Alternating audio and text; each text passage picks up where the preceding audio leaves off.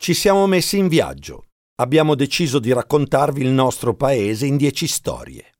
Al centro del nostro cammino c'è il mondo dell'agroalimentare e lo abbiamo fatto insieme a Intesa San Paolo e alle persone di agribusiness, che tutti i giorni affiancano gli imprenditori del settore nelle loro sfide. Io sono Federico 40 e questo è Terra, le radici del futuro.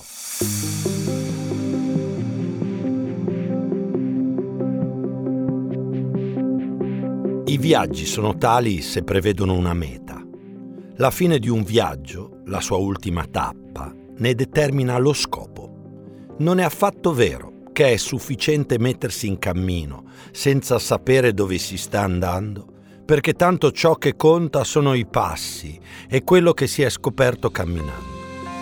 Certo, ogni viaggio ci apre alla meraviglia di una scoperta inaspettata, che dobbiamo essere pronti ad accogliere ma dobbiamo anche sapere per quale ragione quel cammino è cominciato, dov'è il luogo in cui volevamo arrivare.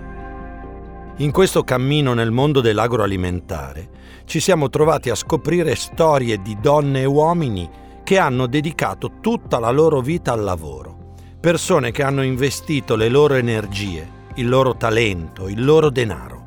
E sappiamo, essendo arrivati fino a qui, quanti significati sono emersi da questo percorso, che dalla materia prima ci ha fatto tornare alle origini della nostra terra. Ma lo scopo di questo viaggio era già nelle sue intenzioni. Lo abbiamo chiamato infatti le radici del futuro. Il futuro non è per niente qualcosa di astratto, è già qui. Lo stiamo costruendo giorno dopo giorno, minuto dopo minuto, e non soltanto noi ma le nuove generazioni si stanno assumendo la responsabilità della sua scommessa. Giovani imprenditori capaci di guardare avanti, ma con i piedi ben radicati alla propria terra.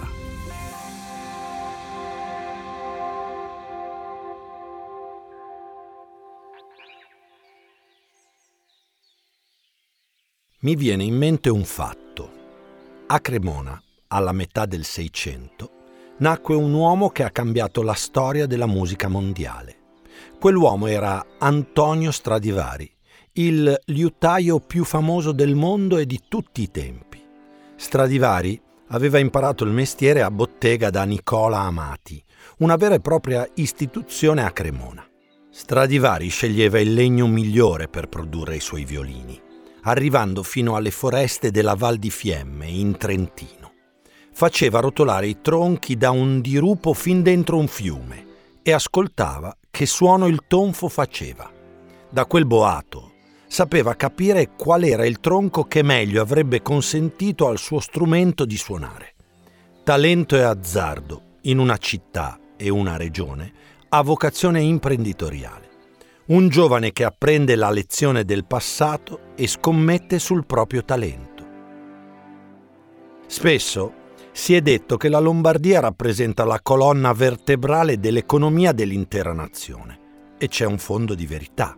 In questa regione, che molto spesso ho attraversato e a dire la verità ho anche vissuto, si respira il cuore produttivo dell'Italia. Ma questo è accaduto perché la vocazione contadina e artigiana di alcune sue aree, quelle della pianura padana attraversata dal Po, ha saputo trovare un equilibrio con le nuove spinte tecnologiche e innovative che hanno fatto la storia dell'industria italiana. Mondo contadino e mondo industriale, tradizione e innovazione in Lombardia continuano a convivere e a dare slancio l'una all'altra. Non è un caso che il genio qui abbia trovato il suo luogo ideale per crescere e di conseguenza scommettere. Abbiamo raccontato la storia di Stradivari, ma avremmo potuto parlare di Michelangelo Merisi, il Caravaggio, o del genio di Leonardo, o ancora di Alessandro Manzoni, l'autore del primo romanzo italiano, I Promessi Sposi, nel quale convivevano mondo contadino e mondo preindustriale.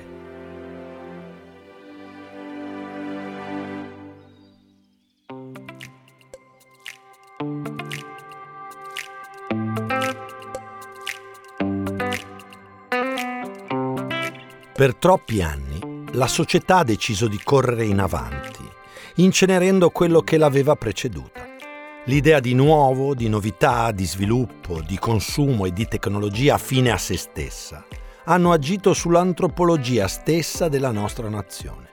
Eppure, da qualche anno a questa parte, e viaggiando ogni settimana in ogni angolo del nostro paese, mi sono accorto che c'è una società che vuole resistere. Donne e uomini che hanno voluto recuperare vecchie tradizioni, la storia da cui provenivano, portando con loro un bagaglio di esperienze e di sapienza assolutamente nuovo. Un bagaglio che a volte li ha portati lontani dalle proprie terre, ma che li ha fatti tornare con una consapevolezza rinnovata. Si sta verificando così un'inversione di rotta.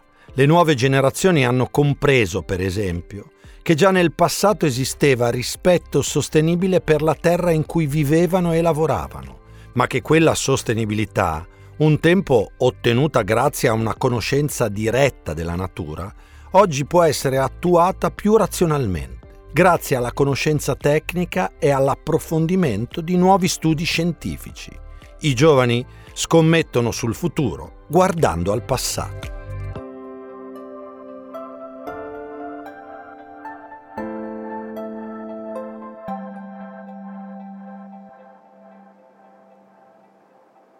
Ho parlato di Lombardia, di Cremona e di Stradivari, di giovani che sono la risorsa di questo paese. Ora vorrei raccontare la storia di un ragazzo che ho conosciuto proprio nella provincia di Cremona. Si chiama Carlo Maria Recchia e quello che ha compiuto ha qualcosa di eroico. Un ragazzo che non aveva fondi da investire e nemmeno un terreno sul quale coltivare i propri sogni. Poi un'occasione un amico gli mette a disposizione un pezzo di terra e lui lo sfrutta come meglio non si potrebbe. Torna a coltivare un mais che in Europa non si produceva più da decenni. Capisce attraverso lo studio e la ricerca che il mais corvino ha straordinari principi attivi. È ricco di antiossidanti, antiradicali e beta-carotene. Contiene il 50% in più di proteine e il 20% in meno di carboidrati. Carlo concepisce così un nuovo modello di business agroalimentare, innovativo e totalmente naturale, convinto che un'alimentazione migliore significhi vita migliore. Sono questi i giovani che fanno crescere questo paese. Sogni, studio, scommesse. L'agricoltura è sempre stata un po' eh, tenuta come quel settore mh, lontano dall'innovazione e distaccato dai bisogni più, più reali. Oggi ci accorgiamo che l'agricoltura è un tema di assoluta eh, attualità e di, eh, se vogliamo anche di emergenza, la pandemia ce l'ha fatto vedere.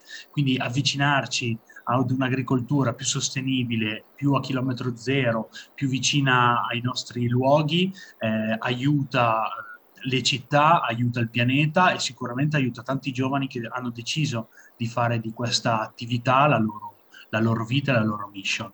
E sono i giovani ad essere i più grandi portatori di innovazioni in questo settore, ad avere la maggiore sensibilità ai temi della sostenibilità e anche con un'ottica diversa rispetto a quello che sono le nuove tendenze nel mondo dell'alimentazione.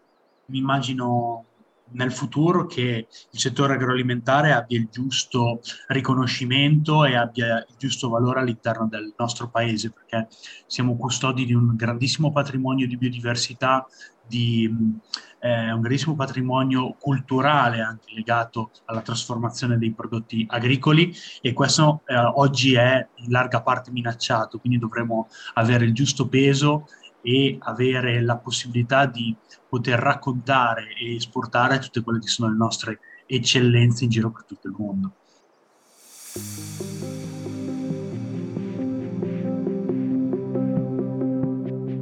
Parlare di imprenditoria giovanile ci ha fatto fare un salto in avanti, portandoci alle radici di tutti i significati. Tornare indietro alla nostra cultura, alla nostra storia, alle nostre tradizioni per andare avanti, rinnovando il nostro sguardo, accrescendo le nostre conoscenze, sapendo puntare sullo studio e la ricerca, scommettendo sulla tecnologia in maniera intelligente e sull'innovazione come strumento che ci permetta di evolvere le sapienze che ci sono state consegnate da chi ci ha preceduti. Questo primo viaggio, compiuto insieme a Intesa San Paolo alle persone di agribusiness, è arrivato alla sua conclusione. E io sono stato felice di essere accompagnato da chi quotidianamente lavora e investe sul futuro e sul rinnovamento del paese, che noi, come ogni imprenditore e imprenditrice dell'agroalimentare incontrato, amiamo e sosteniamo. A risentirci a presto.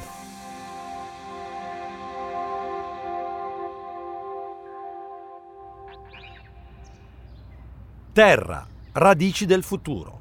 È un podcast di Intesa San Paolo On Air in collaborazione con la Direzione Agribusiness. Prodotto da Dopcast con la voce di Federico 40, testi di Andrea Caterini e Federico 40, sound design Simone Negri.